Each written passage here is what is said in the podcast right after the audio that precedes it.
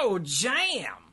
Hello, everyone, and welcome back to Monday Night Magic. I'm not going to go in full intro because it's late as hell and we just started. So I'm Chewie, that's Bill. It says Squee. That's Cluze. It says Cluze.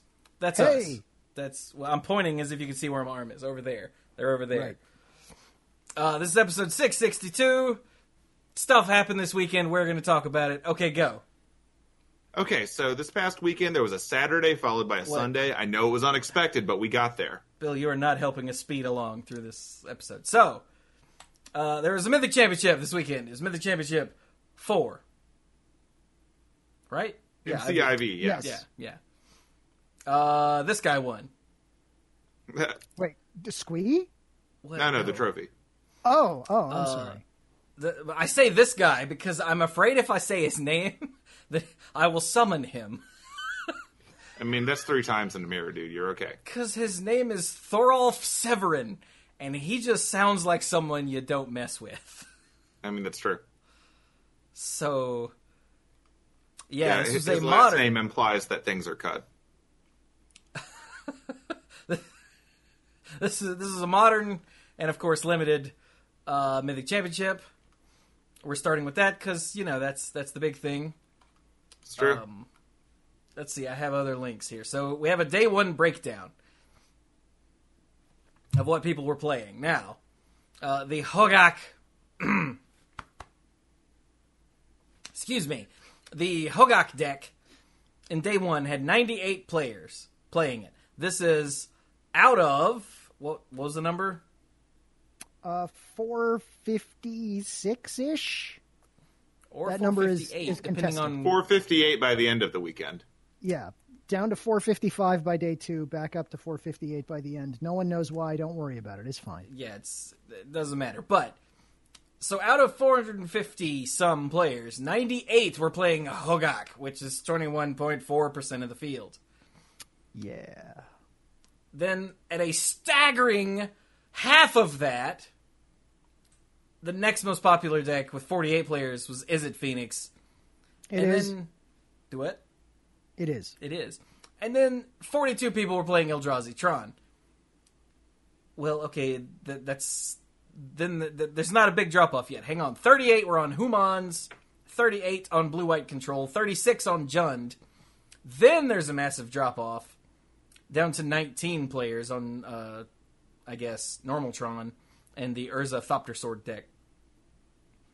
So like this these top what seven decks were the vast majority of the field. Yep. buh.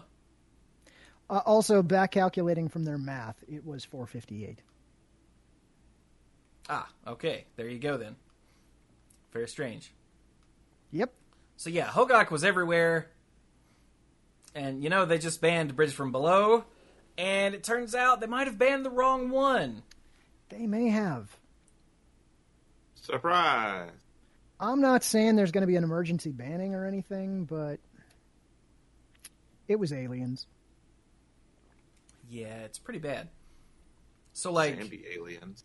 uh, Fra- this is Frank Karsten wrote this, right? Yeah, Frank Karsten wrote out this not even magical Christmas land thing here of turn one, Bloodstained Mire and Carrion Feeder. So you Bloodstained Mire, crack it for something with black mana, play a Carrion Feeder. Turn two, you play a Stitcher Supplier and you Faithless Looting. And then you cast Hogaak from the graveyard, triggering the Vengevine that's also in your graveyard.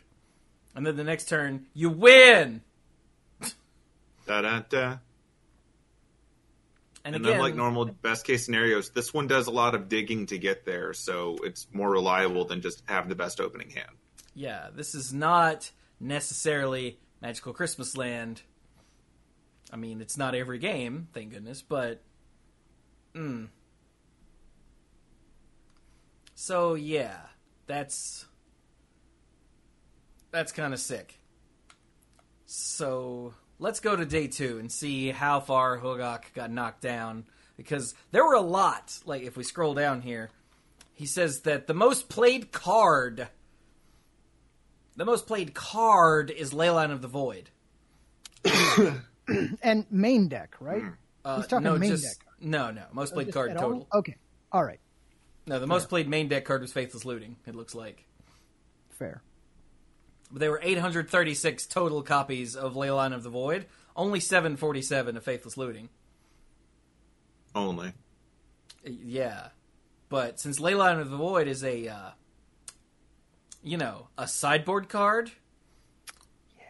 and it had 73 main deck copies throughout the tournament and 763 sideboard, like that's a problem. Yeah, and don't don't get us wrong here, okay? We are not saying that Hogaak is just going to destroy the format, that it's just going to win everything, that it's going to be, you know, Delver all over again. No, no, no, we're not saying that. What we're saying is it might be warping the format in an unhealthy way. Yeah, but surely, surely, with that much hate being played, uh, the percentage for day two dropped, right? Oh, of course. All right, let's go look. So, uh, let's see. Day one percentage of Hogaak was 21.4%. Uh, the day two percentage is 24. It went up. That's a spicy conversion rate. Yeah, conversion rate from day one to day two of 71.4%. Almost the highest. The highest over any sort of sample size. Like, 75% of Hardened Scales players made it to day two, which means three out of the four. All When three Bogles a- players, all three Hollow One players. Like, that. Any sort of large sample size, it had the highest by a good 5%. Yeah, when you're at 24.2% of day two, um, this is where you sit down and you're like, look to your left, look to your right, look to your hand. If you don't see Hogaak in any of those, you know what your opponent's playing. That's miserable. That yeah. So that's uh hmm. Yeah.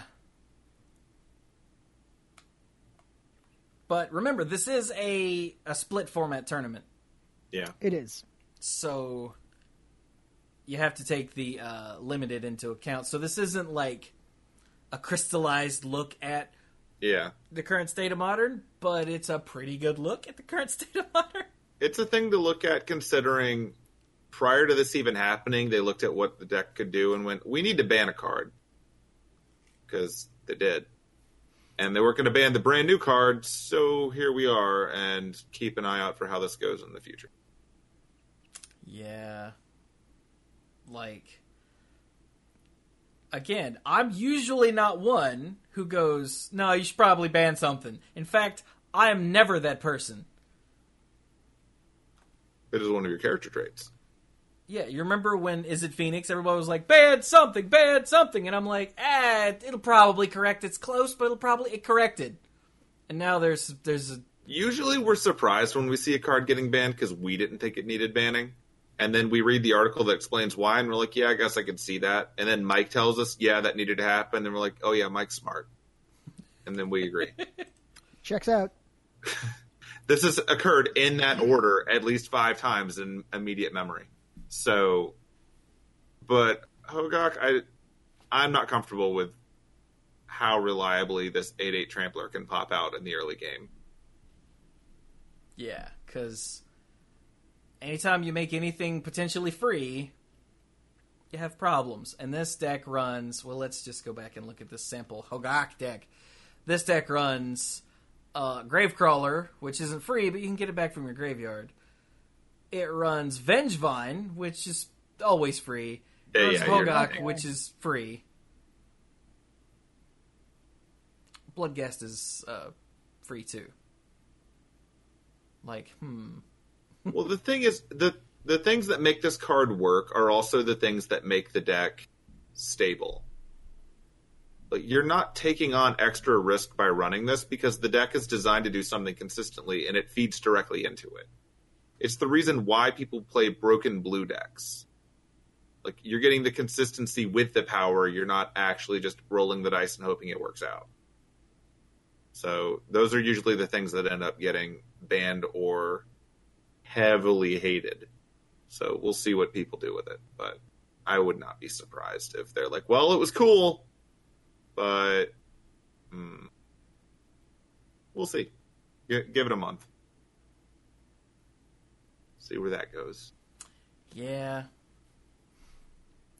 Hopefully something happens. Hopefully. Hopefully. Hmm. But luckily, uh, this wasn't uh, reflected in the top eight, which is why you can't just look at the top eight. Uh, who? Oh, these aren't in. Uh, Nope. all right. Can somebody figure out what order these are in? Here we go. All right. So throw off Sovereign Thor. Oh, no, I can't say it again. Uh, Nope. You'll you'll summon him. Alvaro Appear in your Torres. Oh, here we go. Okay, he was playing Hardened Scales, made it to the finals. Ooh, look at that. That is not a thing I would have actually expected, although this deck is also capable of just stupid things. All right, who's who's next? Um, do you want to just do the thing where we say the semifinals? Yeah, we're gonna have of- to. All right, yeah. so who's in the semifinals? Uh, Jiyoung Zhang, And Jund, and uh, Sean Gifford. ah, okay, that's what I thought. So Sean Gifford was on Eldrazi Tron, like you do. Good Yeah. old Eldrazi Tron deck. Beep boop. And Patagon. Was that uh, Jiang Zhang? Yeah. Yeah. Who, uh, you, you guys are aware that if you scroll down on the page some more, you can actually find their actual final placements.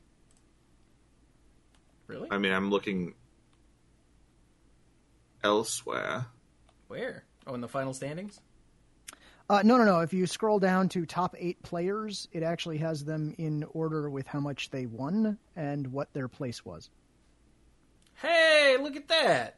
Yeah. they- So they this is like what happens Stanton- when you build your whole website for mobile. Like we only had to scroll past literally everything, including Everything else, the yeah. event information, Yep, the stuff that the was posted there. before the tournament started. You had to scroll all the way down, and now we can find that. That's brilliant. Yep.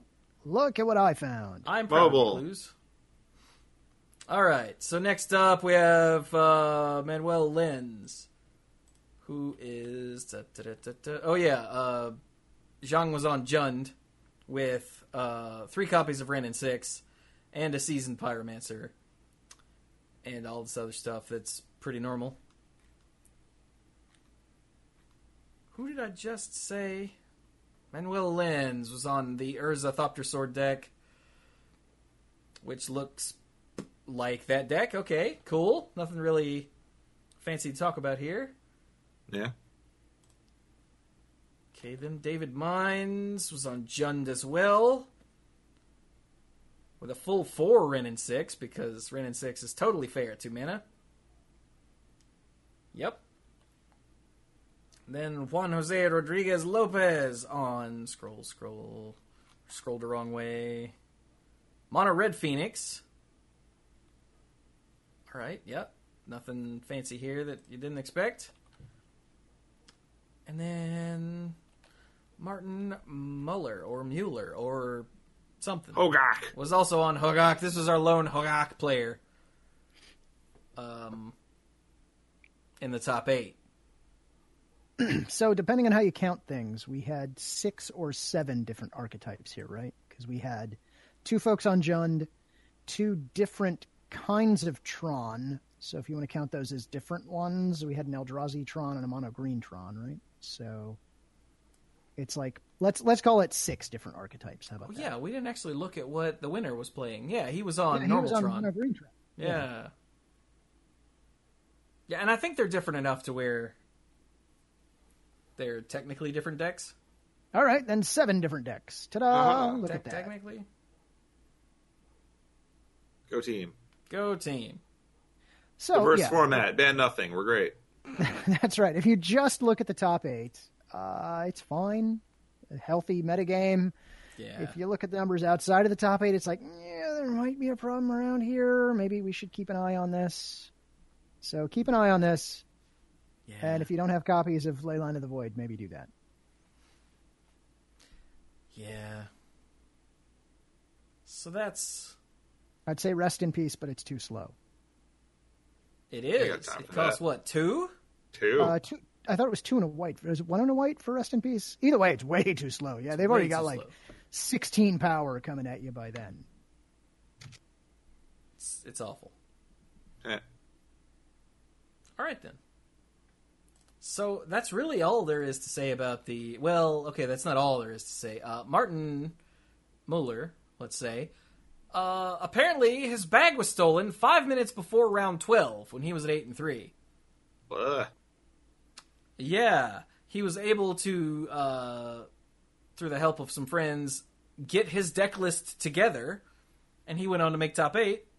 So that's pretty awesome. Although That's the, stressful. the fact that he had to do that is kind of terrible. Yeah. People snatching bags at Mythic Championships. Come on now. Yeah. But yeah, Other things to keep in mind this was Mythic Championship 4, Mythic Championship 5, if you want to put it on your calendars, because I'll be honest, I forgot that Mythic Championship 4 was happening until they were halfway through day one. Mythic Championship 5 is October 18th through the 20th in Long Beach, California. that's an arena And- one.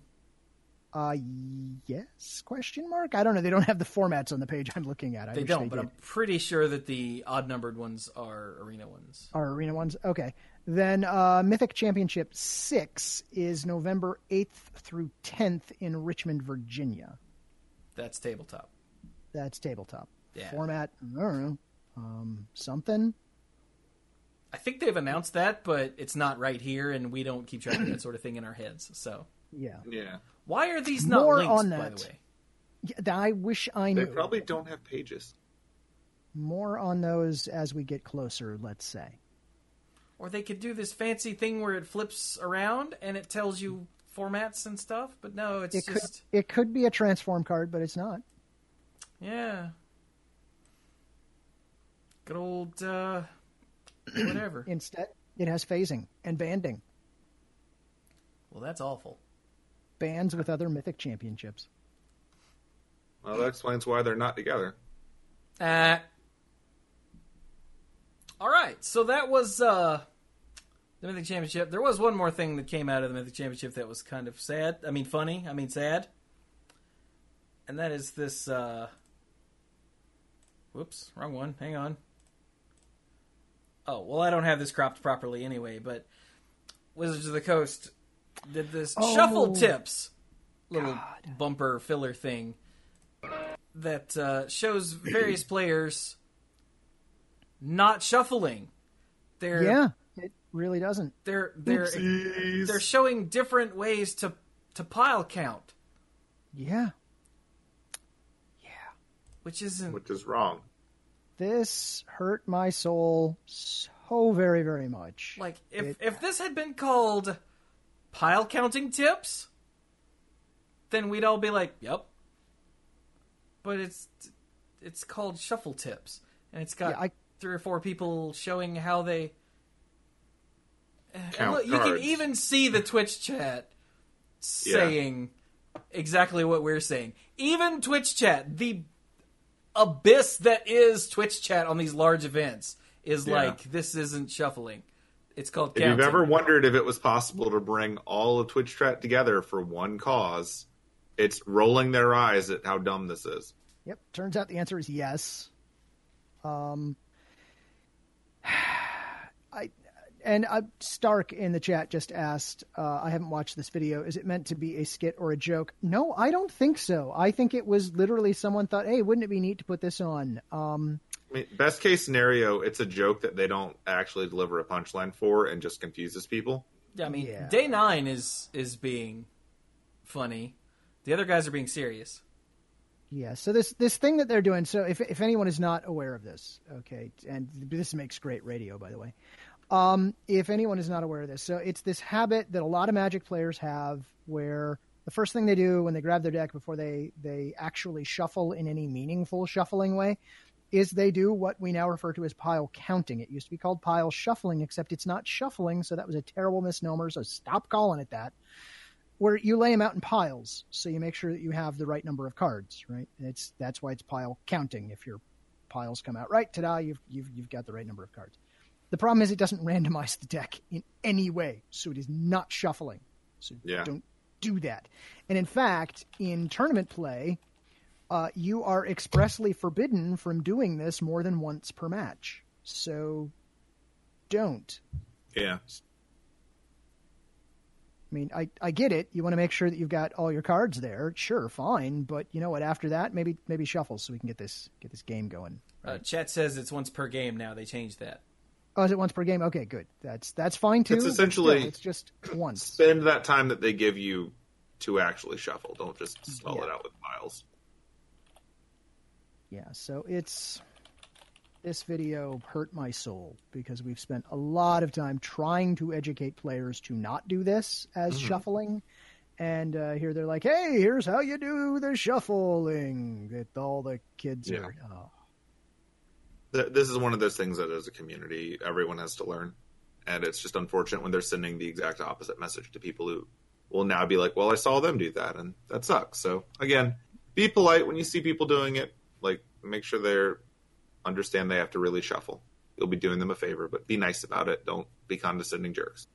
Yeah, and it's it's fine to do it once, right? You're you're just counting, making sure you've got all sixty of your cards there. Just do it, then move on. That's totally fine, totally cool. I get it. Also, I get that Magic players are superstitious lots, and they like to do the same thing like every game. I get it, but just Cool. get, get on with it. Go shuffle. We have circled that one enough. We have. It's next- Next week, when they put out the video about mana weaving, we'll talk about that. That that's a With your baskets of lies. I'm sorry. I'm sorry. All right. So next up, uh, hey, look, Magic will be at Gen Con. That sounds right. You'd think Yeah, somewhere in this Checks out. giant first intro here, the dates for Gen Con would be listed. They are not. In fact, I haven't seen any dates anywhere, but I didn't scroll all the way. Ah, Sunday, August. So it's this weekend, right? Yeah. All right. Yeah. Okay. I guess you you just are supposed to know that. That it's this this weekend. Oh, here are the dates way down here. Okay, it starts Look, Thursday, August first. Do what? I had to scroll by Gavin, or it doesn't even count. Yeah, so it starts Thursday, August first. There are all kinds of magic panels and events and things. If you're at Gen Con and you are interested, go check it out. All the information's here, links in the show notes. I'm not we're not gonna go through it, because we're just not. That's why we give you show notes. That's why we give you links, yeah. All right, moving on. I think. Yeah, sure. Uh, let's see here. Okay, so next up is the big thing. Kind kind of big. Yeah. Yeah, okay, so let's, let's go back to this and find all the. Okay, this is the link I want. All right, so uh, an announcement was made. Uh, the big announcement was made this morning that the judge program, as we know it, will soon be no more. There are shifting to a new thing entirely.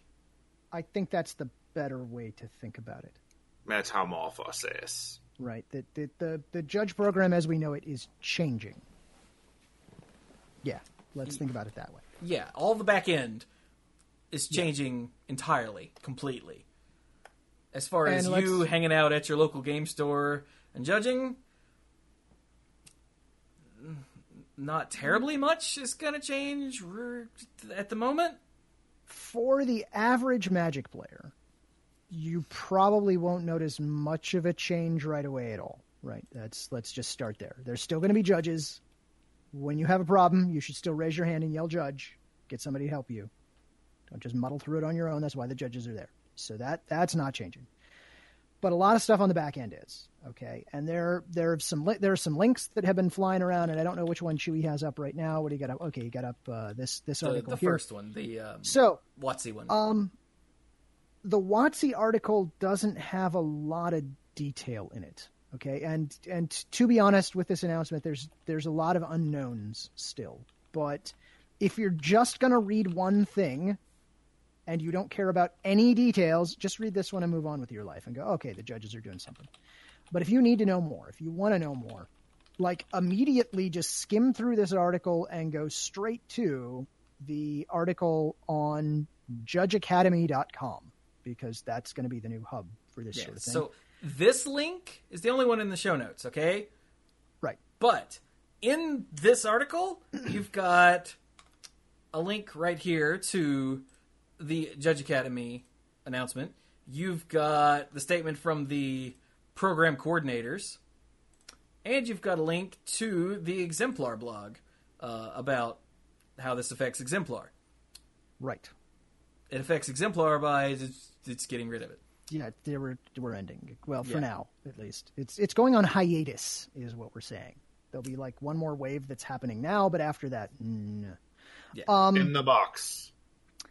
If you follow the link to the Judge Academy website, down at the very bottom, there's a button for Read Our FAQ. That probably has most of the answers that you need right now for what's actually going on. Okay, if if this affects you, and it may not. Um, so let's see now. What what do people actually need to know?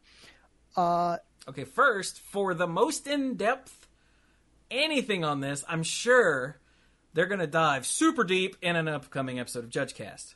Yes, in fact, they've they've already announced that they're going to, Okay, and that they're having a special guest who is deeply involved in this. I don't know who that special guest is. I don't think they've announced it, but then I believe it's the next episode of JudgeCast is the one that's that's going to be the one that you wanna you wanna listen to. So watch for that. They're going to go like way inside baseball on this. So they're the ones to talk to. Yeah. Um, there won't be any changes to the judge program until October the 1st. Any meaningful changes until October the 1st. So between now and then, like everything's fine. But once October the 1st hits, that's when these changes are going to start to happen. Yep. Um, what is Judge Academy and why do you care? Judge Academy is the new thing that's going to act as the judge education and certification hub, if you want to think of it that way. So certified judges will get certified through the resources and the people and the process on judgeacademy.com. That's where your judges will get certified. Okay? Okay, great. Um, if you are a judge, you need to know all these things. If you're planning on becoming a judge, you need to know all these things. If you're just at your local game store, uh, you probably, you know, if you just play at your local game store, you probably don't care. We're we're clear about that. But there's still going to be levels of judges. There's still going to be roles for judges doing things like running GPs as opposed to running things at your local FNM. All that stuff's, you know, going to be there. One thing that is coming back for those who remember it, there used to be a thing called Rules Advisor, and that was not quite a full-fledged level one judge, but they had they had passed some some rules examinations. Uh, I did that. That's that's coming back. So if that's something that interests you, you can totally go and do that, totally for free once once this rolls out. Um, by the way, note that totally for free thing. Keep that in mind because you may hear some like doom and gloom and a lot of hubbub within the social media judge community if that's a thing that you are tangentially involved in. One of the things that's going to happen is uh, judge certifications, while right now it's entirely voluntarily, entirely done on a voluntary basis, and it's entirely free to the person trying to become a judge, that will not be the case in the future. So there will be membership fees that are essentially, you can think of it like dues, maybe. You know, I, let's leave it as membership fees because that's what they call it. They also So- call it dues, so it's fine. Uh, If if you just want to become a rules advisor, you can do that for free. You could also pay fifty dollars for that, and we'll get to why you might want to do that in just a second, and then we'll then we'll move on. Uh, level ones, you're looking at hundred dollars. Uh, level twos, two hundred dollars. Level threes, four hundred dollars, and that's all the levels there are for judges, by the way. And I know what you're thinking. Okay, great. Why in the world would you want to do that? And uh, you know, it's just a hundred bucks. We'll just do it the once. No, no, no, no. That's actually a yearly fee to maintain your certification, so you do have to have to pay it every year. But what do you get for that? The paying levels will get judge foils and quote other considerations. They haven't actually fleshed out what the other considerations are, uh, but depending on your level is how many how many of the uh, the judge foils that you'll actually get. So the higher your level, the more judge foils you get. Ta-da! And uh, in in some people's opinion, and we're not going to get into a lot of this stuff, in some people's opinion, the judge foils that you're getting, you could sell those on the secondary market and more than make up the fee that you had to pay, is kind of the idea. Uh, however, however, you as a judge are not an employee of uh, Anybody. Judge Academy, nor are you an employee of WotC. Judge Academy has contracted with WotC to get the judge foils to give you. Okay, that's part of what your dues are doing, but your dues are also doing a bunch of organizational stuff behind the scenes. Look, we're not going to go into that. What do you need to know? Um, who is this going to affect? Uh, for the kinds of people who, you know, just want to be a rules advisor, it's not really going to affect them. For the kinds of people who want to like judge multiple GPs, Magic Fests, all the big professional stuff, that's mo- it's mostly not going to affect them either. The folks who it may affect, and I bring this up because you may see this at your local store. The folks who it will most affect are kind of your L1s who are in it, but like just barely being able to justify being in it because this is an additional cost that they're going to have to uh, that they're going to have to now uh, support that they're going to have to go through. So it does add a, a, hurdle for some folks who are kind of right there on, on the margin. So if you're in a smaller shop, you know, you have your small FNM's, but you do have a certified judge doing things, yeah, may not have a certified judge doing things in the future because it is going to be tough on them. Um, we don't know most of the, the nitty gritty details on this. Those are coming later. Uh, we'll find out more. Uh, in fact, if you, if this is a thing that affects you, and if this is a thing that you really, really want to know about, there is a uh, an AMA, and Ask Me Anything, happening on Reddit tomorrow, seven thirty, not time but date. Uh, so July thirtieth at eleven a.m. Pacific, there is an Ask Me Anything that's going to go on. So spread the word if uh, you're listening live. By the way, if you're listening live, you're hearing all this right now. If you're not, you might have missed out and the Ask Me Anything already happened, but you can go and check it out. So there you go. Also, that sound you heard was uh, Magnus Veer uh, resubscribing for the 22nd month. Thanks, buddy. Bam. Nice. Um, nice. So, we never actually said what this is. I, th- I thought we did. Not in a nice, clear fashion. So, all right, sorry. So, Judge Academy is, as as Cluze pointed out earlier, apparently people haven't been able to put this together, which fascinates me but Judge Academy, this is us speculating in heavy air quotes, is a direct result. Oh yes. Of the uh, that judge lawsuit from a few years ago, where the what the southeastern judges uh, the lawsuit itself, if I'm not mistaken, occurred in California just because of the, the court system that it went through. I don't know who was actually involved as the plaintiff, but the argument was essentially that a judge was a de facto employee of WotC. And boy, a lot of things changed after that. As a matter of fact, if if if you guys will indulge me for just one moment, I just want to share an, an anecdote of what happened after that lawsuit. So, one of the major arguments in that lawsuit actually had to do with judge foils, which is why it's so important that I point out that Judge Academy is a separate private entity that is buying judge foils to give to their their dues paying members.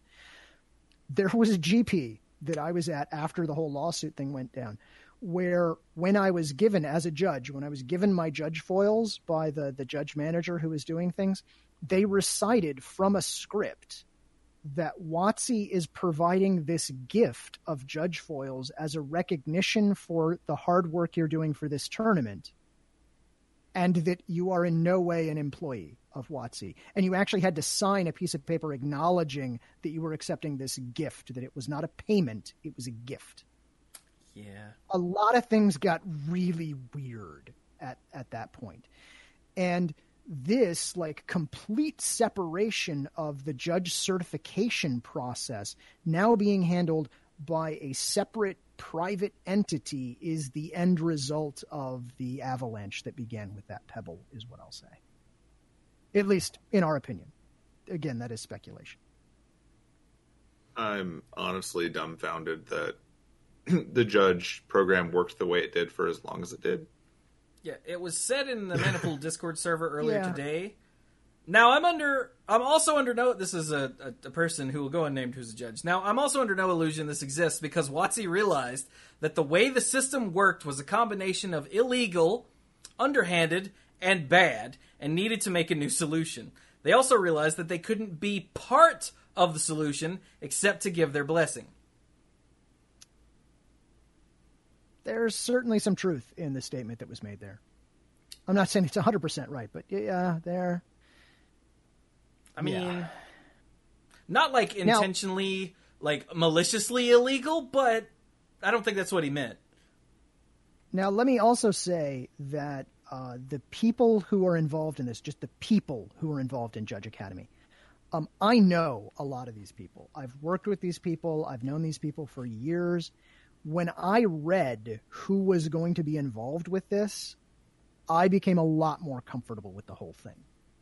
Because these are people who I trust, and these are people whose intentions uh, I think are are fairly transparent and honest and good. They're they're not in this just to try and swindle some L ones out of their hundred dollar fee. Okay, this is not, that's not what's going on here.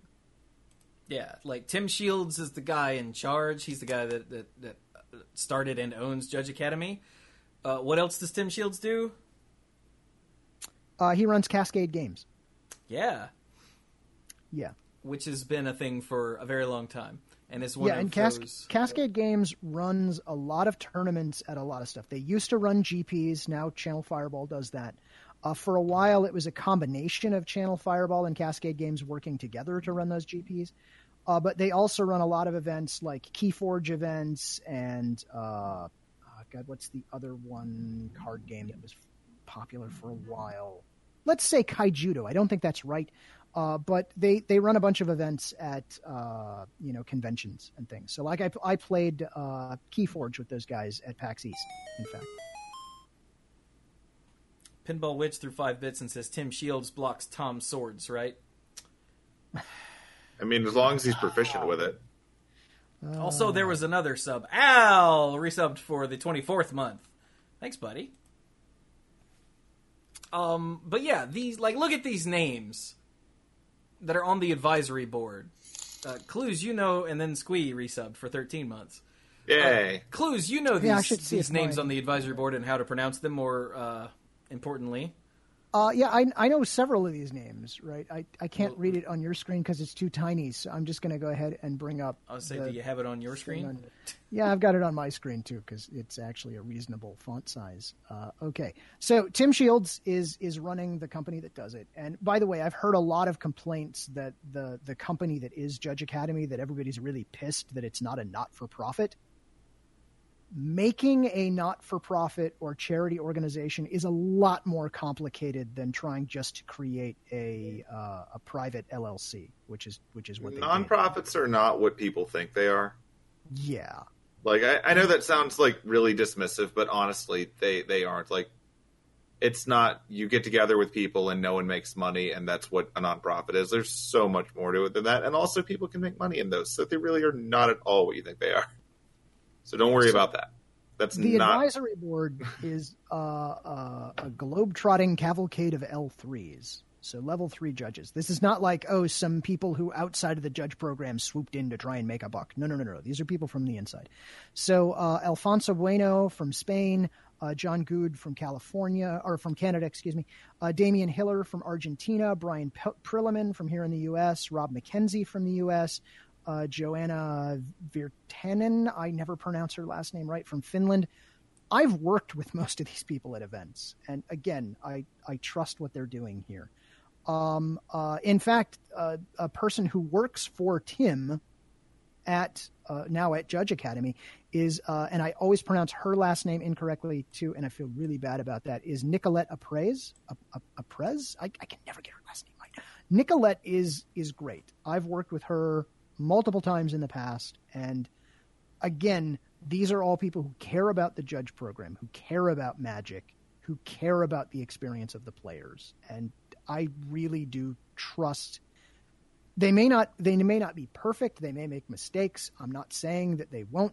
What i'm saying is that i don't think they have malicious intent in what in what's happening here. You don't stick with the judge program this long because you think you're going to come out financially ahead. No That because is you're a not. fool's game. yeah Yeah. You have to actually care to stick with it this long. So yeah, we like they've got uh regions all set up.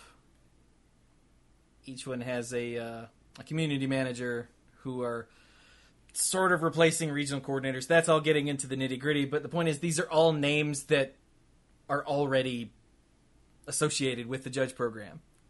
yeah Yeah. Now, uh, the one big asterisk I'm going to put on this is it will not be rolling out worldwide immediately. There are some swaths of the globe that it doesn't quite cover, and that all has to do with making sure that how they're doing everything complies with all local laws. That's part of you know what's so difficult about running something this big.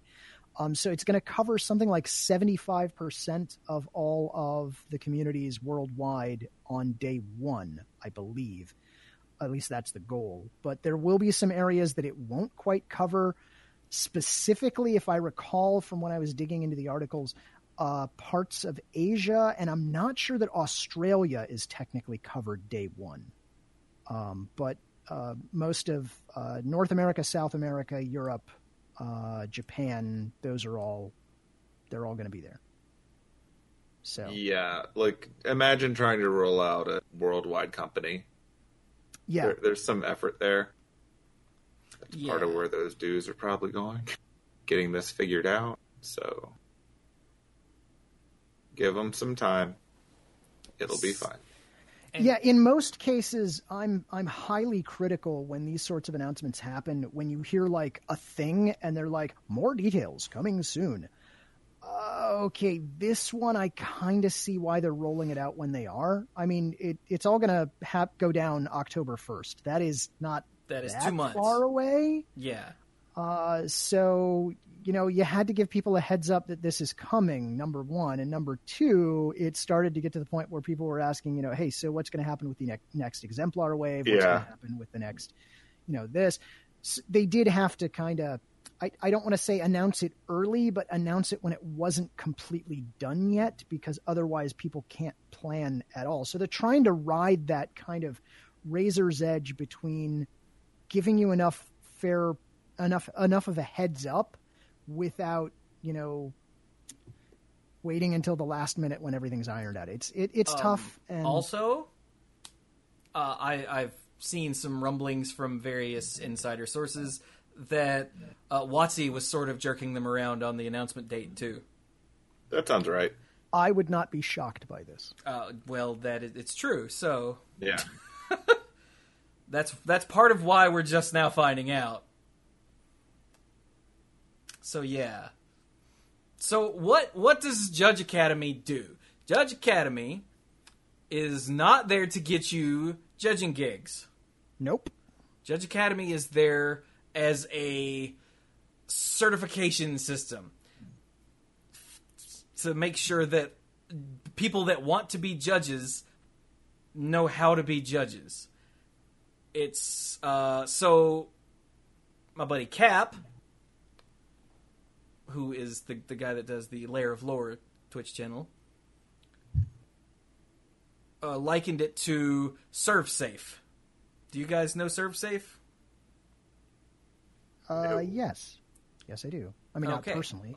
Sur- ServSafe is like a. It's very similar. You have to get certified in knowing how to. He's he's in the uh, food or he was in the food industry. Uh, you have to know, be certified on how to serve things and whatnot, and you put that on your resume, so that you can get hired. This yes, I'm ServSafe Yeah. uh, certified. If you want to be an accountant, you need to get that CPA certification or whatever yeah. it is. Certified public accountant. Yes. Yeah, to be certified, and you have to pay to do that It's true. and that allows you to do these things. Or yeah, Save Me Bunny said it's like Cisco certification for tech folks. It's yeah, these are very similar things, and that's what this is patterned after. Yeah. Is uh, trying to. It's it's the connection from WotC to the judges without it being like a di- direct connection. If that makes sense. Well, they're two different organizations that operate in the same field and fulfill different roles.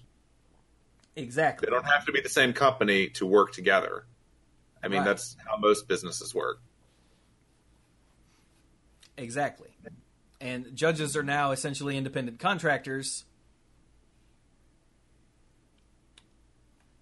And Well, th- there we, you go. we really always were. Well, yeah, but now it's legally spelled out that you're independent contractors. They are getting rid of the gray areas that created a lot of liability, and none of that is here now. It's all spelled out. And over time, there'll be even more details, I'm sure, especially for the people that actually go into this. They'll probably see some paperwork that spells it out in bigger detail than even we see now.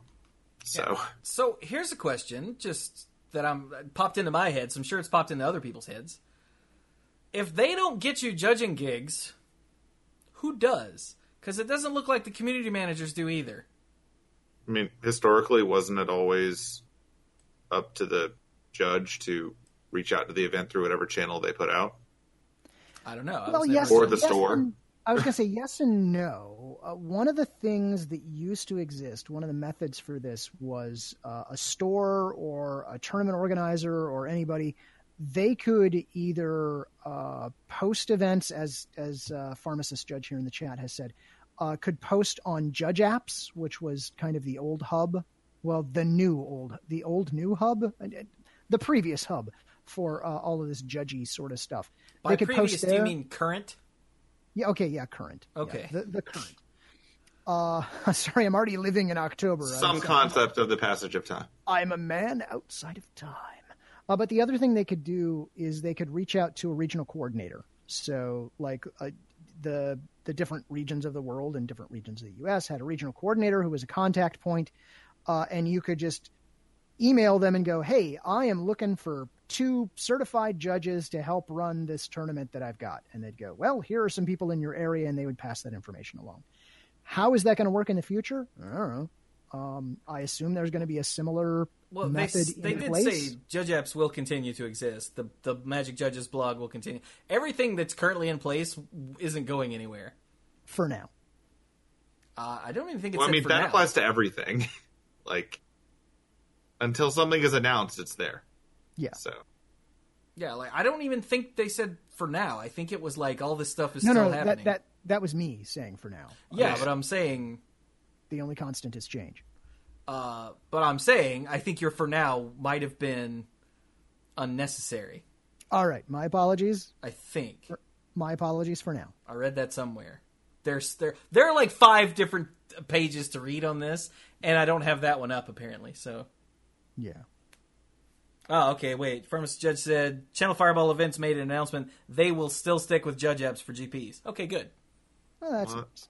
Yeah. for, that, yeah. Wonder Oh, how long till oh, they take the hey. judges stuff off the WotC site.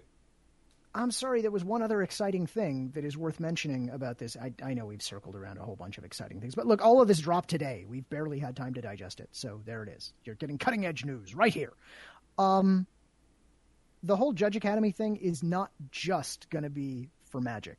Oh there yeah. are there are other games that uh, can and will be brought into this as well, including they've already announced a popular a, a partnership uh, for KeyForge. So, if you want to take your soft skills that you have from learning how to be a Magic judge and parlay those into running a KeyForge tournament, once you get certified for KeyForge as well, off you go. So that's that's a thing that it's going to do. Yeah, I get the feeling a lot of the things that aren't directly related to magic aspects of being a judge work for any number of Oh yeah. gaming Event tournament things. management and human interaction Yeah, are like how not to be a lot of things need. how ma- how not to be a massive jackwagon when someone's pissed off at you. Things like that. well, just like as long as you know, because Judge Academy is not called like Magic Judge Academy or in any way directly connected to Hasbro, they can handle all kinds of games, and this can leverage those skills in a bunch of different areas and become a resource for other games too. So like I think this is actually working out in favor of the judges that are willing to do other games, or at least people who have no desire to interact with Magic players but still want to judge tabletop games. Like here you go, you might get a chance. Um, so I, I see this as being a good thing for them overall. More options, more flexibility, more opportunities. It may grow into an unstoppable juggernaut that can finally get Prilliman out of jail. Uh, yeah, I was I was talking to uh, briefly before we started, and and he said that this is this is good because he's still in it. Because I poked him to see if he was like, yeah, I'm abandoning the ship or not, and he's like, no, dude, I'm on the I'm on the FAQ. I'm one of the advisor board. And I'm like, oh, because I hadn't actually looked at the the FAQ yet. I was like, well, that that's a good sign that you know Prilliman at least is is still in it. Yeah. Um, and also, he pointed out that judges don't realize this, but you're freaking expensive. Yeah. It's true. And that's he, that. I think that's part of why there are uh, the membership dues is because you're freaking expensive, and that money's got to come from somewhere. if Prilliman is on the six-person advisory board, are they the Sinister Six? Uh, no, I think most of them are pretty nice. yeah, this is more of a Power Ranger breakdown. Yeah, he's the Green Ranger. He'll go evil for a bit, and then he'll be the White Ranger. Is he green because he's mossy? yup. He is green because he's mossy. That is absolutely Oh, right. good. Ah, anyway, so uh, if you have a friend in the judge community who's looking real worried about this, you know, uh, you'll understand why now because there's Yeah. there are changes, and And if you see people that aren't in the judge community on social media flapping their jaws about crap they don't understand, just ignore them because that's what they yeah, do. that's The- the Literally skill- minutes before we started this, Wedge from the Manosaurus was all, "I don't even think this should have to exist." Shut up! You're not a judge. Be quiet. Like, really and truly, the greatest skill you can ever gain, both on the internet and in life, is the ability to gauge whether or not someone talking about a thing matters with regards to that Yeah. thing. Yeah. And most people who talk about things don't matter regarding the thing they're talking about. So Yeah, dig like- through the noise, find the people that actually have a reason to feel away, Like weigh in their this opinions case, higher. we don't matter, No, but we tell you that up front. we're telling you to go listen to JudgeCast. That's the greatest contribution we can give you. If this matters for you. Yeah. Let me, let me just jot this down. Uh, listen to Monday Night Magic, comma. We, we don't, don't, matter. matter. Yeah. All right. But yeah, when it when it comes to let's- this, wh- like it, this doesn't apply to any of us. This doesn't affect any of us. Uh, it just doesn't. So we have no horse in this race, but we're trying to spell it out in a way that is logical and level-headed. Unlike lots of those others on the damn internet. Like Yeah. you've I- read people not mattering somewhere else first. So I think You've heard long, people not mattering here. I, I think long term something like this needed to happen to you know actually get things to where they needed to be. And given the people who are involved in this particular iteration of this thing, I think it will probably be fine long term. Okay. I, tr- I I trust these people. Yeah, I mean, the judge have- program ne- has needed an overhaul for a long time. It's just a matter of making it Yeah. happen. And this was not like a quick thing. No, The It- uh, it the program kind of been a- coordinators and whatnot spent a long time, and it wouldn't surprise me if it's a lot of money trying to figure out how to go about doing this. Like this feel is like not the- some stuff. They're like, yeah, yeah, that that one sounds good. Do that. No, this took a lot of work, like a lot. So And it's probably a lot of work that they probably didn't get a lot of help with. Exactly. So like this isn't just a thing that was popped up overnight that just cuz you're just now hearing about it doesn't mean this is new, all right? This is important. I, I also feel like the entire judge program, like for many many years, has been one of those things that you know when when you're involved in it, okay, you're you're working on it hard and you're not really thinking too much about it. But if you if you were to take a step back and just look at the whole thing, you would go, I can't believe this thing's actually working. It's an impressive Rube Goldberg machine. It, Yeah. It it was it it grew organically, and that's Yeah, like like a Organic kid. like always- moss. it's not always good. Um. so But anyway, the, like I said, the, the whole takeaway here is it's not the end of magic. It's not the end of judging. nope, nope. WotC wouldn't have had any. This is a completely separate point. WotC wouldn't have had anything to do with this if they were planning on killing paper magic in the next week, like some people seem to think. So Yeah. Oh, and in fact, that segues nicely into one of the next things we need to talk about. Shall we segue, gentlemen? The death of magic. Wait. Wait, what is the next thing? I'm highlighting it in the show notes. Oh, you don't have the I show. can't The see the show Forbes notes. article. It's the Forbes article. Hang on, hang on. I have The too Forbes of magic. There it is. All right, the Forbes article. Sure, let's do that. All right. So that was an article that uh, we ran across uh, earlier in the week. This is the So, wrong thing. uh, there it is. okay, now, now do you have it? Yeah, yeah, I got it. Okay. So, uh, as you may know, this game that we know and love, Magic the Gathering, uh, is actually owned by Hasbro, the giant faceless corporation that would like you to buy more copies of Monopoly. Seriously, could you buy some more copies of Monopoly? Shut your face. I'm just telling you what, what Hasbro wants, man. And they want you to buy, well, toys, because that's what Hasbro does. But they own WotC. And they have these investor calls where they talk about, you know, their revenue growth, yada, yada, yada, all this boring stuff. But buried in that boring stuff, they occasionally say things about the game that we know and love, both tabletop and electronic. So uh, there was a recent call about that, and they discussed many, many things, uh, including, and I'm just going to give you a couple of quick highlights here. Uh, highlight number one uh, Magic's in store, because if everybody's all like, oh man, Arena's going to kill off paper, there's no more paper magic, it's all going to die. Uh, the in person, like in store participation is up 12%. So if Arena is killing Magic, it's killing Magic the same way Mark Rosewater is, and it's not very good at it. So there you go. Second thing to take away uh, on the uh, the the digital front, if we could, uh, Arena.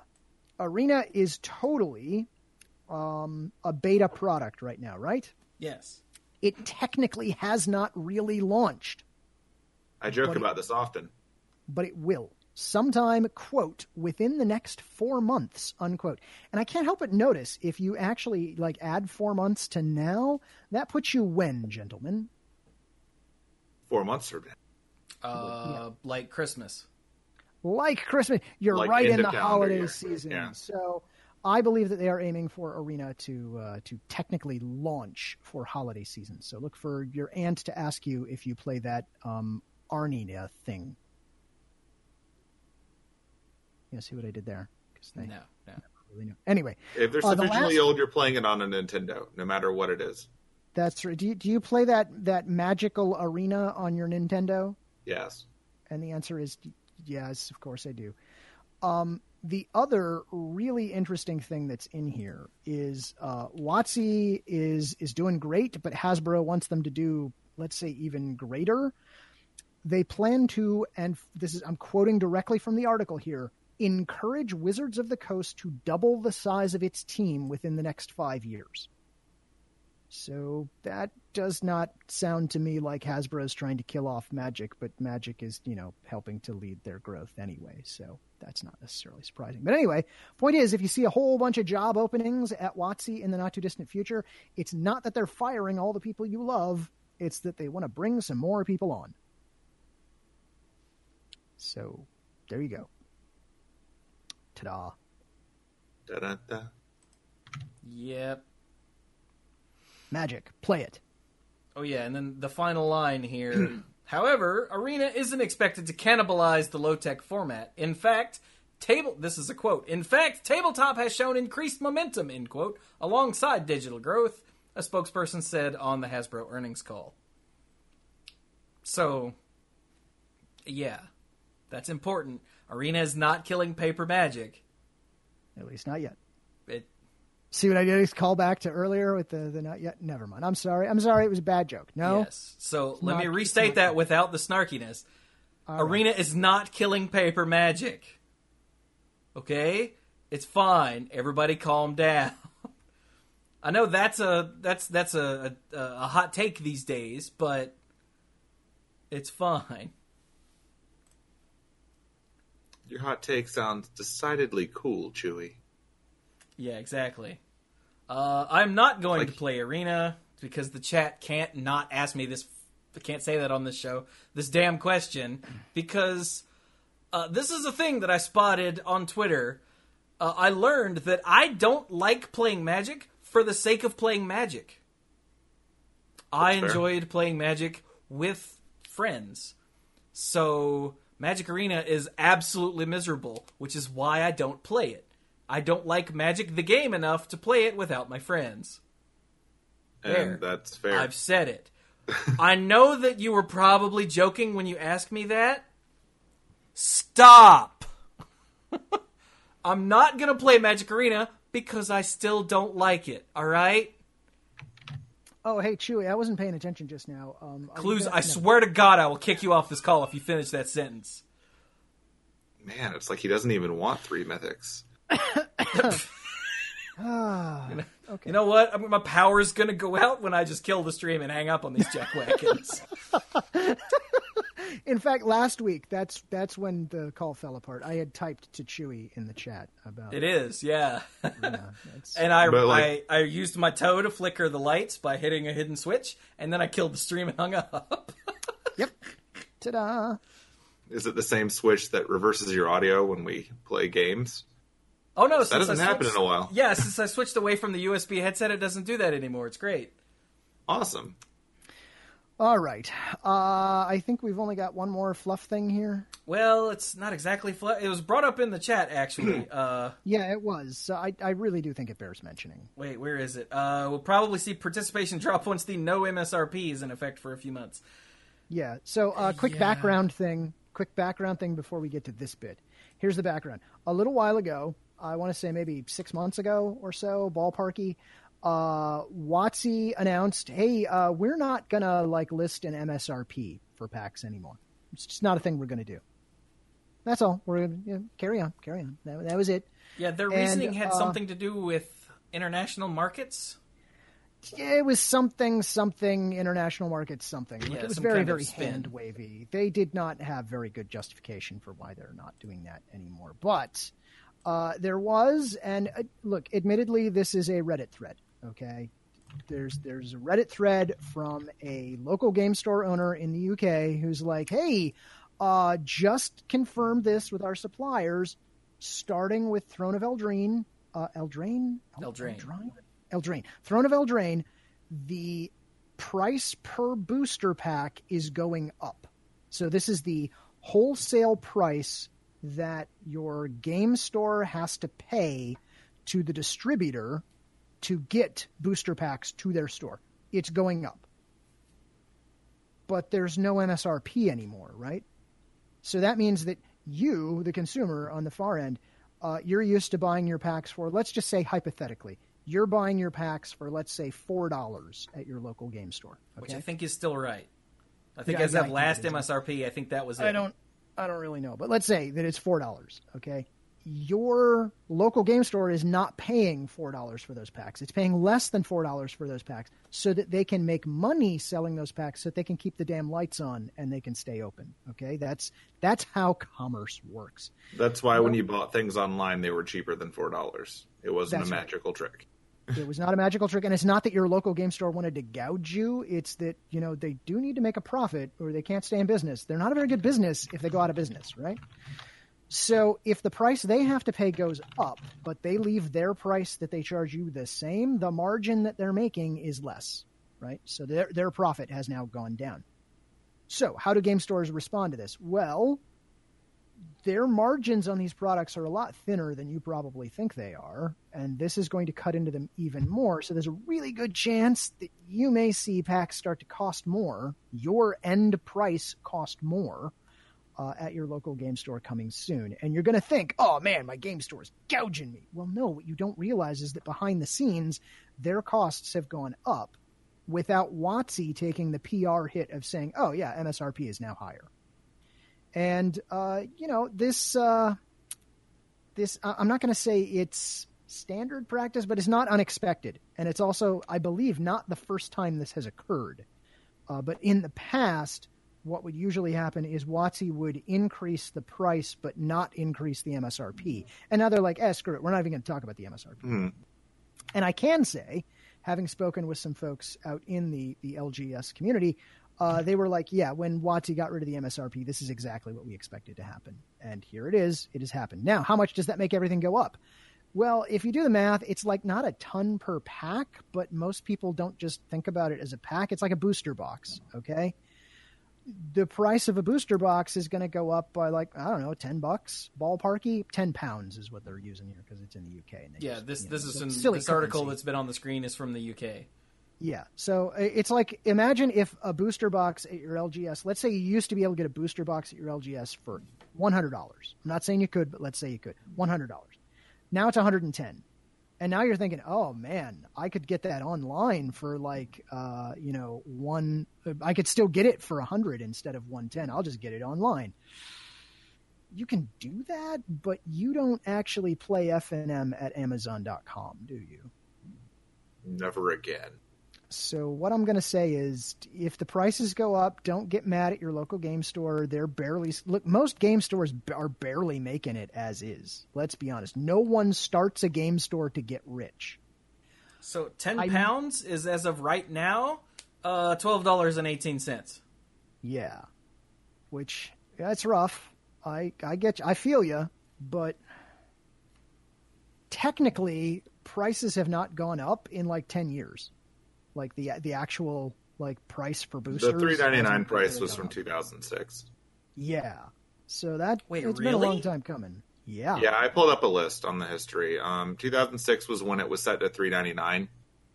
Um, prior to that, it was um, 369 in 2004, 329 in 1999, and like way back at the debut dawn of time, it was like 245. But those had basic lands and crap in them, so who cares? But it also does mean that your price for uh, pre-releases, your price for drafts, like all of that stuff is probably going to go up at least a little bit. Yeah, and Wizards So- isn't taking the PR hit. That's right. They're passing it off to the local game. That's how they're supporting the local game stores is by. Oh. Yeah, you remember Yeah, when I- they used to say out loud all the time that they were supporting the local game stores? Yeah. And hey, you remember when the only way that they you couldn't like buy products, you know, like directly through like Amazon, but then they decided, hey, you know what? We're just going to go ahead and have a relationship with though Amazon and Walmart.com and Target.com and all, all all of us were like, that seems really mean to your local game store. And now they're doing this, and I can't help but think that seems really mean to your local game store. Well, yeah, but they used to say constantly, "We care about our local game stores," and we It, it was you the guys party line there. for a while. Yeah, Yeah. they haven't said that in a long time, like out loud, as a blanket statement that I've seen. But you know what? We will.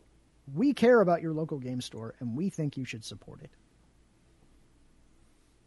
We do, and we so do. I, I actually I dug out the MSRP removal announcement because it's short. I'll just read what the rationale was. Sure. Um, starting with War of the Spark and moving forward, Wizards of the Coast will no longer be giving Magic products manufacturers suggested retail price or MSRPs. We're making this change to streamline our communications around new products. MSRPs are not favored in many parts of the world, which led to some confusion among our global player base. As Magic becomes more and more global, it makes less and less sense to suggest a retail price. Don't worry, this isn't some big disruption to our products or to the company. We believe the elimination of MSRP will simply help us communicate better to our players in places where those players shop. That's it. yeah, that sounds. I, I appreciate help us communicate better, meaning we will no longer communicate. but yeah, Yeah. Also, like streamline the communication means remove one line of information, yeah. which is technically streamlining. Well, I think that given they're going to have various types of packs and various um, premium products and various all these things, and like if you can re- recall realistically, very few stores ever sold like the super premium stuff at the MSRP anyway. This is true. So they've kind of did go because like I don't know that many people that went out and got a pack of from the vault blank at the suggested price. So for some products that was already kind of nebulous. But Yeah, but those were the super limited run things. Th like those were said. the ex- those were like the exception, and in order to address the exception, they kind of broke the rule. So here we are. Um, yeah. Yep. buy all our playsets and toys. Rock, rock. Yeah. So it turns out there was also a Star City event this weekend, so we're gonna run through that real Oh. quick. Man, I completely forgot about that. There was so much else going on. Yeah. And I'm serious. I'm not even joking here. I literally forgot that that was in the show notes. So let's do it. Uh, this was Star City Columbus. Which Yep. Columbus? I don't know. The one with Star City. Yeah, I, I Uh, assume it was Columbus, Ohio. I hope everyone got their It's Skyway usually right. Columbus, Ohio. It just says Columbus, U.S. Thanks. Oh, Columbus Us. I remember that. Oh yeah. So, uh, how many people? It was modern. How many people were there? Uh, the Modern Open had 765. That's pretty good. Yeah. Uh, and the day two metagame breakdown again. Thirteen Hogaak players out of sixty-eight. Quick, what's the math on that? Calculate. A lot. A lot. What did I say? Uh, 13 out of Thirteen divided by sixty-eight. Like 20%. It's just under twenty percent. Yeah, nineteen percent. Buh. Uh, ten Eldrazi Tron, seven humans, six Jund, five Mono Red Phoenix. Where's all the Izzet Phoenix? Oh, it's right there. Four of them. Okay. And You're going to see more of the Hogaak in the top eight of this one. I one. was going to say, what a different top eight this is. Oh, I actually haven't looked yet. So let's go. Oh, you Uh, should you should take a look. It's okay, beautiful. Here's the open. Yeah, okay. So Mono Green Tron won. Dominic Harvey was playing that. In second place, Bobby Colgrove was on Hogaak. Sorry. Uh, in third place, Christopher Hafner was on Hogaak. I'm sorry. Uh, in fourth place, Logan Hoberty was on Izzet Phoenix? Which, uh, there's one of them. Uh, fifth place, Kevin Huang was on Hogaak. Damn it. uh, Adam Francie, Francie, yeah, was on Monogreentron in sixth. Austin Collins in seventh was on Hogaak. Damn it. and Harlan Firer was on Grixis Urza. That's the Urza. That. That's what Star City calls the Thopter Foundry Sword. Yeah. Deck. Okay. That's a lot of green in the top eight. So that's a f- half the top eight is is uh, a sound in your throat. 50%. That's that's healthy. 50% of the time, it's Hogaak all the time. Let's see. Rest of the top sixteen counters company breach shift. What? Oh, through the breach and escape shift, right? That makes sense. There, yeah, okay. It's like never seen the name Breach Shift. Grixis Urza, Humans, Gruul Phoenix, more Throat Sound, Eldrazi Tron, and an Izzet Phoenix. Foo. Yeah, just look at all of this. Hogaak! That's You're going to see more as you scroll down. Yeah, it's just it goes on forever, and they're they're still there. It's almost like 20% of the field is doing it. Yeah, it's because it's borderline busted. It's obviously not unbeatable because you know Hogaak didn't win. So, either of if these it sounds weird that we're commenting on this, like, keep in mind, this is modern. If it were standard, we'd be like, yeah, 20%, sure, why not? Like, that happens in Yeah. standard. Modern is a very diverse format. This is weird. Yeah. So you're down to the one boogeyman and the few decks that can beat it.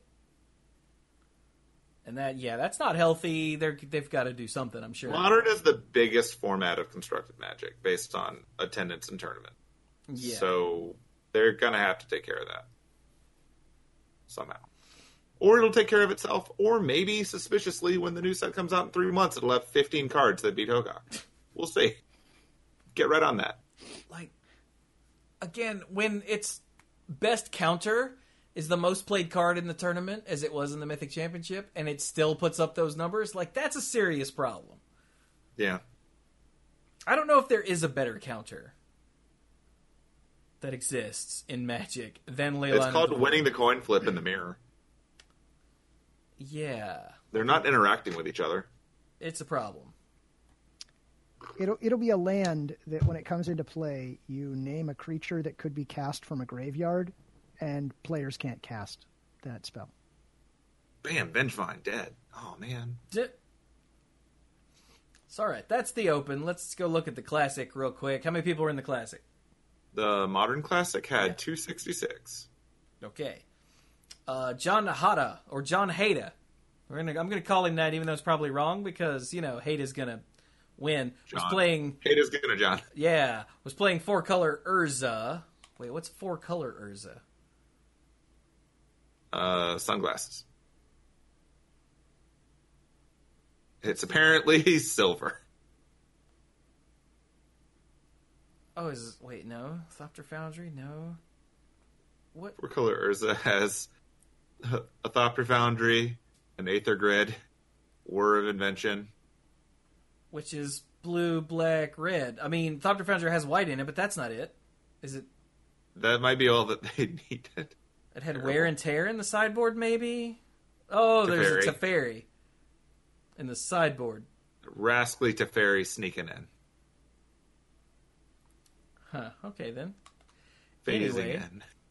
Uh, Joshua Holland in second with the Amulet Titan deck. Andrew Ballard in third with Humans. Jason Aiel Ai- Aiello Aiello Aiello something like that. Playing Mono Greentron. Yeah. Uh, Cody Napier in fifth on Jund. Greg Dugan in sixth on Dredge. Jonathan Aiken on seventh with Merfolk. And Abraham Stein in eighth with Gruul Phoenix. Now you might go, hey, look- if you look down, there's only two Hogaaks that made the top eight. So if you look down, you might think, hey, where's all the Hogaaks there? My response is going to be, they're probably still playing in day two of the uh, Open. Yeah, I was going to make the exact Yeah. same observation. Yep. Not to take away from the classic, but when you're in the classic that's the same format as the open, it means that you're not still in the open. Almost certainly. I'm sure for a large percentage of the players, that's what that is. So, Look, I'm there. I've got the deck. I don't want to eat lunch. Let's go. yeah. I mean, you can eat lunch with the Hogaak deck. And not with that noise in your throat. Huh, Why do you think you're making that noise? It's because you didn't, you know, get enough to drink. Because you're trying to eat lunch while you're naming your deck. That's right. so, yeah, Modern is uh, a s- small dumpster fire at the moment. So let's go Modern with standard. living all of its dredge nightmares once again. a little bit. So, all right, let's check out standard. How many people are in the standard classic? 121. Oh, that's hmm, That's not a Zero Hogaak, though. true. That's fair. All right. Chris Anderson is on the Bant Scape Shift deck that we saw at the uh, GP last week. Yep. Makes sense. Uh, Adam Martin in second on Jeskai Hero. Terran Huck on four color elementals. Ooh, okay. Cavalier of Gales, Cavalier of Thorns, Cloudkin Seer, Leafkin Druid. Okay, right. Risen Reef, yeah. Scampering Scorcher. Huh. Thunderkin Awakener. Huh. Omnath, Locus of the Roil, and Yarok the Desecrated. Look at this freaking deck. Oh, and Chandra Awakened Inferno, of course. I would, but I'm still having fun looking at Jeskai Hero. That card's kind of ridiculous, by the way. With Lava Coil in, in Neo form. To round out the main deck. Wow. Oh, wait, did you say you're still looking at Esper Hero? Uh, Jeskai Hero. It's got Lightning Stormkin in it. I completely didn't. Uh, you're right, Jeskai Hero is different. Oh, it does have Lightning Or Storm. Lightning which- Stormkin is pretty aggro. Yeah, Lightning Stormkin makes a lot of sense in this deck, especially Yeah. when you follow it up with Empyrean Eagle. Yeah. Oh, and Feather. Okay, yeah, I have seen this deck. Yeah, I've seen it. It's just like that's a nice little aggro punch if you've got the blue early. Which you probably do. Yeah, this it's it's Esper Hero, but with more focus on hitting you in the face until you die. Yeah. Okay, nice. Okay, moving on. Uh, fourth place, there's a mono red aggro by That's Avi the way to aggro. What? What? It's the way to aggro. If you're going to aggro, mono red aggro. Yeah. Which running one Chandra Fire Artisan. She's pretty good. Wait, which one was Fire Artisan? Uh, she's the card advantage one. Oh, sh- that's one of the M20 ones. Okay, there we go. Yeah. My brain refused to remember this card.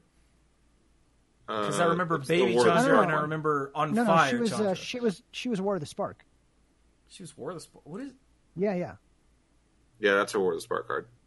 yeah. Go go look at go look at what she does. Oh, okay. For some reason, I don't. Hang on. Let me find another. I mean, Chandra already gets kind of samey after a while, so. I like Oh. all of it, but she gets samey. Okay, so the M20 logo is actually an M20 logo. That's why I can't remember this because my brain was trying to turn it into one of the M20 cards. Yeah, it's not.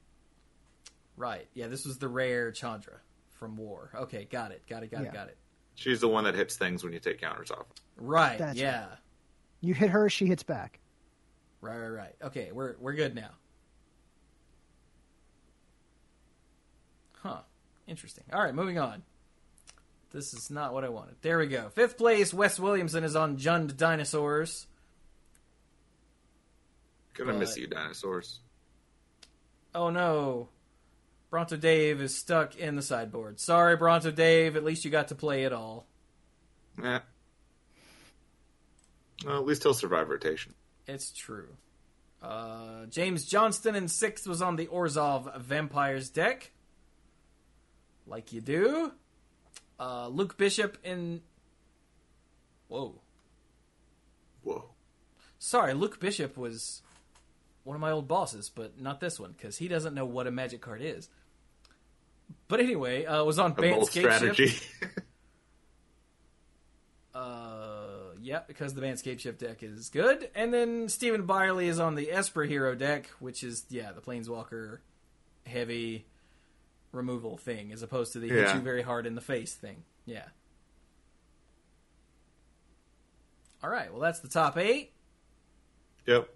Uh, Temur Elementals, more Vampires, more Scape Shift, and an Izzet Phoenix, and a Bant mid. What's a Bant mid range? Cavalier of Thorns, Deputy of Detention, Krasis, uh, Mana Elves of various flavors, Voracious Hydra. Oh, this is the ramp deck. Okay, right. I recognize this now. Got it. Okay then. Well, that's that's standard. Yep. And I think we're done. Are we done? Yeah, it looks like it. I think we're done. Cool. Um, okay. Uh, wrapping up. So you can find me on Twitter at SqueeGoblnNabob. There's no eye in Goblin because the eye hasn't gotten back yet after knocking out Chewie's power last week. I hope it finds its way home someday, but it can take its time because it's a jerk. Um, it is. It knocked out my power last week. It's true. It knocked out your internet after too. That was just a plot, and then it made it impossible for us to win Overwatch. Um, a total jerk. But yeah, so past that, um, like I was recently at GalaxyCon over the weekend. Um, Is that what It- that's it's called fun. now? yeah, it's what they call it now. Um, I don't know too much to report there because I was mostly just there to hang out with friends. But it is kind of weird when you're just hanging out in a lobby and like Riker walks by and goes to the bar and then goes back after he gets his drink, and you're just like, "Wow, I watched that on a show a million times. He does that in real life too." So Did he step over the back of the bar stool? I wanted him to, but he didn't have to because they handed him a drink. Oh, Yeah. But yes, he is very tall. Um, as you would expect. Nearly every other celebrity is actually quite short. But there you have it. Um, so like the next con thing I'm going to be at is Dragon Con. Yay, nerds in Atlanta. So if anyone's going to Dragon Con, let me know. It'll be fun. Dragon Con is actually a giant party hangout con. So it's pretty neat. Um, if you're going to be in Atlanta, send me a message on Twitter, or like at me on Twitter or something first. Um, speaking of Twitter, like I have found a way to get the old Twitter template back, so I'm happy again because the new one sucks and I hate change. Um, like I'm usually pretty okay with changing things, but I don't like it when you change interfaces because it just screws with me. So as long as I can still dig out the old one, I'm happy. Um, or I could just get TweetDeck or something like everyone else uses, but whatever. Um, other than that, um, yeah, uh, I'll spare the the tangenting into media. We have plenty of time to talk about that stuff later. Um, Cluze. Hey, uh, if you want to hear more from me, I am on the Twitters as well. I'm at lacluyze, spelled just like it is in the show notes. Um, I haven't really noticed the new Twitter redesign because I don't ever actually go to twitter.com. I use TweetDeck. So, Squee, I suggest you use TweetDeck. I know that's not helpful, but there it is. Um, I do want to say a quick thing about uh, MTG Arena. Right now, the uh, the Planecation has started, where uh, they're visiting different planes as like you know weekly events. Uh, the one right now is uh, you pick a guild and you get uh, like a pre-made deck for that guild, and then you play to to get wins to win basic lands, which are kind of cool. But anyway, I I logged in to to do that, and my daily quest for the day was to cast twenty white or red spells. So I guess they knew exactly what I was going to do, and I went right on and I played Boros, and it was great. So be sure to do that while you can. I think that event ends on Tuesday, so by the time you hear this, like you Tuesday might have already morning. yeah, you might have already missed it. a lot of us. So you should you should probably probably go do that. Is what I'm gonna say. Uh, and that is pretty much it for me. Uh, something something. Be nice to judges. Something over to Chewie. I mean, be nice to people. Yeah. Hi, I'm Chewie. Be nice to Chewie's judges. hot take: judges are people. Judges are people. Most most of them. Judges are people. Uh, try to try to be nice to people, unless they're assholes. That is a good qualifier. That's that's how I do things. uh, so yes, hi, I'm Chewie. I do things here on Twitch.tv slash the Manapool and over on YouTube.com slash the Manapool, and on Twitter at the Manapool. It's it's there's a theme here. Uh, I stream stuff on Twitch like podcasts, and uh, let's see, what have I streamed lately, chat? Uh, Dota Underlords and the Dalaran heist in Hearthstone. That single player content that I didn't get to for a very long time. It's really good. So yeah, everybody knows that already, but still. Uh, what else? Lately. Is that really all I've streamed lately? Well, that's awkward. Um, I was away all weekend, but the last time I was watching you streaming, you were doing more Dota Underlords.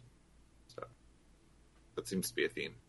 I mean, yeah, Dota Underlords is a lot of fun, especially when we get people, uh, viewers to play. Yeah, like you're streaming usually with the people in the chat, so that's kind of entertaining to watch. Yeah.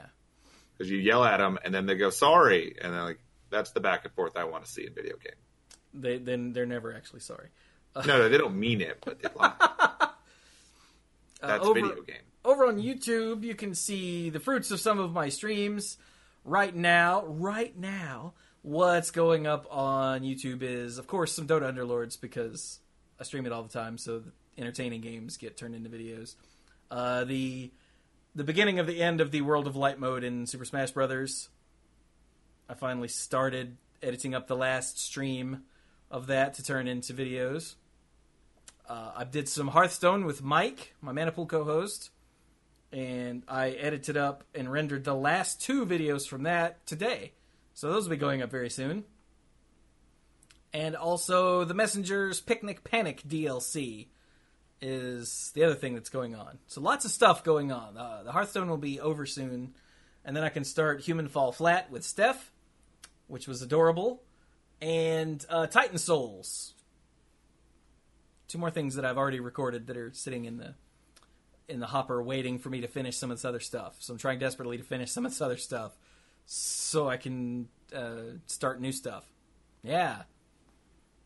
It's a problem when you're trying not to post two videos every day. Because the last time I went full on two videos a day for an extended period of time, I lost a bunch of subscribers. So I guess that was too much. Yeah, probably too much. So yeah, I do one video every day, and on podcast days I try to do two. Just so if you're not a podcast person, there's still something for you to watch. So yeah, that is the uh, that is the plan over on youtube.com slash the mana pool. And yeah, so if you want to help support what I do with these, let's see, two podcasts a week, uh, one YouTube video every day, and at least like four or five streams every week, then you should go to patreon.com slash the mana pool and become a lifeguard where you can get uh, mana pool episodes and YouTube videos early. You can get uh, access to the odds and ends, all the behind the scenes nonsense recorded before and after both Monday Night Magic and the Mana Pool. It's uncensored. There and may be unfiltered. swearing. Do what? There may be swearing. There, no, there is totally swearing. And you can get the sponsorship shout out on the end screen for all the YouTube videos and on both podcasts. So that's for the Mythic Lifeguards. So hey, thank you to the Mythic Lifeguards Kim Aho, Andrew Hunt, Al, Lance Delicious, Tim Hillis Haru, Connor Kennedy, John Morris, Alex Gonzalez, Jeff Spencer, Stuart Slaw, PJ McMullen, Sophia Brittain, Casey, Fayen Says, Danny Liao, Jason Doan, Cody Buckowing, Jake Jansons, Jason Kaus, Gothic Man, Brian DeLucci, Stark Maximum, John Parker, Violet Moon, Aleph Cat, Dan Holm, Bartle, Sarah Jane, and the Beast Father, Aaron Goodwine. Whew. Man. Uh, thank you all so very much for your uh, patronage. I quite literally could not do it without you. And thanks to all of the patrons at every level for the same reason. Could not do it without you. But with that, uh, I guess we're gonna be done with Monday Night Magic number six sixty two. Man, Yeah, can you believe that one episode of Avant Garde Show outlasted the Judge program? Mm. April must be so proud. there's a joke that four people will get. Those four people. Yeah, and they're all groaning. Yup. So say those four people are rolling their eyes so hard they might have some damage. It's because they're still listening to it. So, yeah, with that, we're definitely done. So, I've been Chewie. That's Queen Cluze. They're waving. Thank you all so very much for joining us, and uh, be nice to judges.